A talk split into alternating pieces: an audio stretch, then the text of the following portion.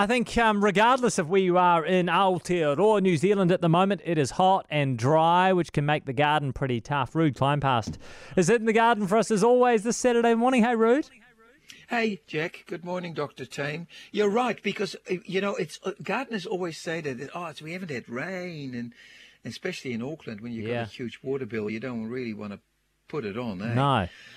Uh, as much as you can. So let's let's have a little chat chat about evaporation and transpiration and all these sort of things. I know they sound very boringly scientific. No, but there they're very useful, very important. Absolutely. So plants take water out of the soil and they basically evaporate it through the leaves, which or transpirate uh, transpire it through their leaves, which is actually the way they get their food up to the leaves as well through that particular motion with water transport. So that's one way of losing water out of the soil by having a lot of plants on your soil.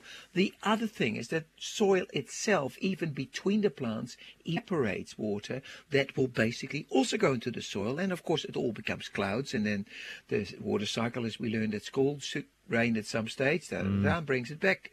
Okay, gardeners, when you've got a dry period, water, when it gets cooler, you have far less transpiration and evaporation, and you're actually making the soil wet.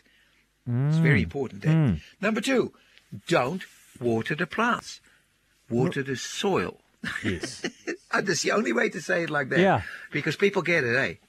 Yeah. As soon as as soon as you put water on on on leaves, Jack. First of all, it can't really get into the leaves that well. The stomata don't work that well. It's like trying to put a peanut butter sandwich up your nostrils. It doesn't work, you know, in terms of. yeah. Right. So. The, the roots the root zone needs to be where the water ends up. That's basically what it is. The other thing that happens when you put um, water droplets on your leaves, those droplets act like little microscopic lenses that can burn the leaves. Right. It's actually quite important. Yeah. All right.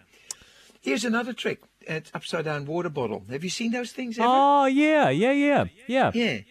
Yeah, so an old an old plastic Coke bottle, you know, you put the, the neck into the soil, bury it into the soil near the roots, and you cut the bottom off and you w- literally water it through where the bottom was. So and you have a funnel that's very slowly administers that water right where it needed. The root zone, not on the leaves. It's it's all it's the same theme, different ways, if you like. Easy to refill.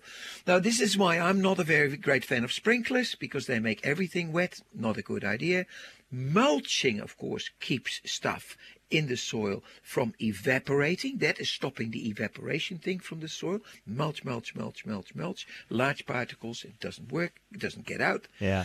And then I say, why not design if you like if you're in Hawke's Bay or in Canterbury and you do uh, you have a regular warm, hot, dry climate, design your garden so that you have plants that can stand that sort of conditions. You Yeah. know?